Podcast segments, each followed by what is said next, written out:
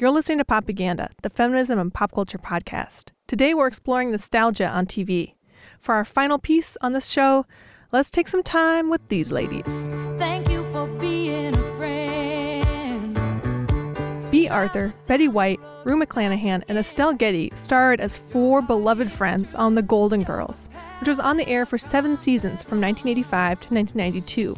The four older women shared a house and got into all sorts of adventures.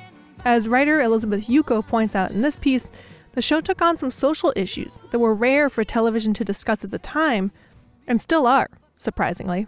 Here's Elizabeth Yuko. The Golden Girls was ahead of its time. The show, which ran from nineteen eighty-five to nineteen ninety-two, is best remembered as a chatty sitcom where four friends in their golden years, Blanche, Rose, Sophia, and Dorothy, discuss their personal lives.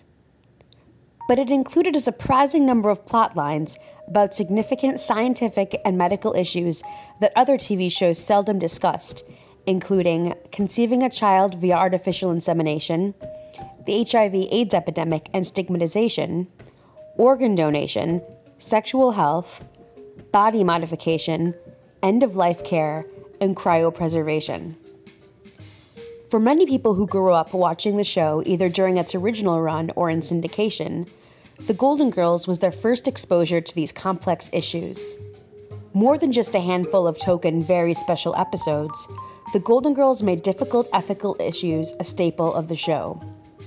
The Golden Girls started just before my second birthday. September twenty fifteen was the anniversary of the show's very first episode. Between watching the original run with my parents and its years of syndication with my roommates in college and beyond, these four women have always been in my life. The Golden Girls became my security blanket when I was feeling particularly anxious, which, admittedly, occurred frequently while I was completing my P H D in bioethics. The more time I spent studying bioethics, a discipline that examines the ethics of the practice of, research on, and policy regulating medicine and science, the more I realized that The Golden Girls incorporated many important questions that we're still dealing with today. The reason it worked for The Golden Girls to grapple with bioethics is because all four of the main characters are sincere in their discussions of these topics. It helps immensely that the women are solidly developed to the point where the audience understands their behavior and motives, how and why they would react in various situations. Like ethics itself, the characters are each nuanced and multifaceted, which allows for the characters to evolve as they have new experiences. Each character is an effective lens for considering different aspects of complicated issues. For instance, in the nineteen ninety episode, seventy-two hours, Rose becomes worried that a blood transfusion she had years ago may have contained H I V-infected blood. As she waits for her results, Sophia refuses to drink out of Rose's mug. The audience can recognize how Sophia's behavior was stigmatizing, but we can also understand her actions are coming from a character in her eighties at the height of the AIDS epidemic. There were certainly viewers who would have reacted the same way Sophia did, and they could learn along with her. The fact that the four protagonists are all mature women living in an unconventional household allowed the show to take on topics that would have been off-limits to most other sitcoms of the time. It portrayed Rose, Blanche, Dorothy, and Sophia as attractive and sexually active, a far cry from the typical sitcom trope of the kooky, unkempt, out-of-touch little old ladies. It wasn't just the double entendre and sexual innuendo that made The Golden Girls envelope pushing. The show also served as a platform to expose the systemic, ingrained paternalism in medicine.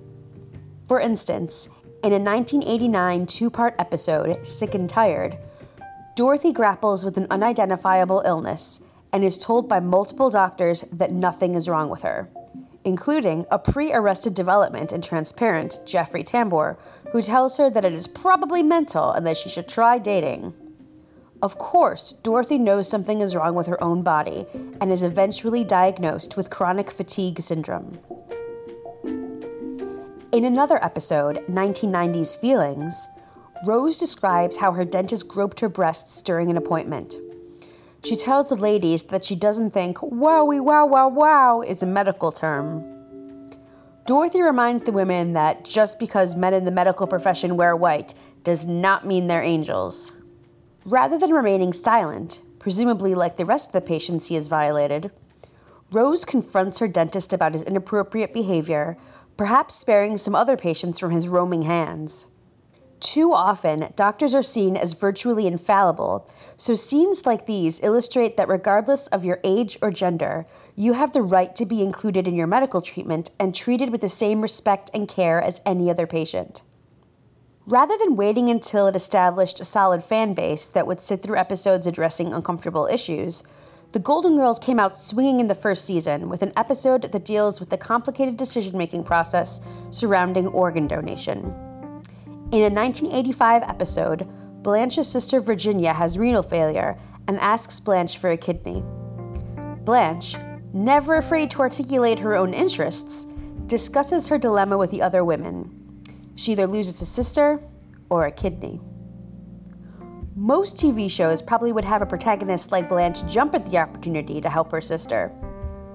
But like anyone facing an ethical medical dilemma in real life, Blanche weighs the risks and benefits of the procedure. She and her sister have had a strained relationship for a long time. Plus, something could go wrong with the surgery, and there's a chance that she will lose function in a kidney later in life and end up needing both. Blanche also understands that without a kidney, her sister will die. Ultimately, Blanche decides to go through with the procedure and donation, but after initial tests at the hospital, she finds out that she is not a viable match for Virginia. Better yet, the hospital was able to find a kidney that was a match, so in Blanche's words, she got to keep her sister and her kidney. Everyone wins, including the audience, who benefits from watching Blanche's decision-making process. These are only a few of the many examples of how The Golden Girls utilized a twenty-two minute sitcom format to raise issues typically left to dramas or left off television entirely. The fact that we're still watching and discussing the show thirty years later is testament to the show's smart, timeless writing and innovative ways of addressing the tough topics.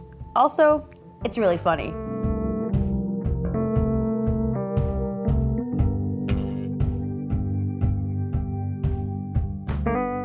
That was writer and bioethicist Elizabeth Yuko. Thanks so much for listening to the show and for all the writers who chimed in on nostalgia and T V for this episode.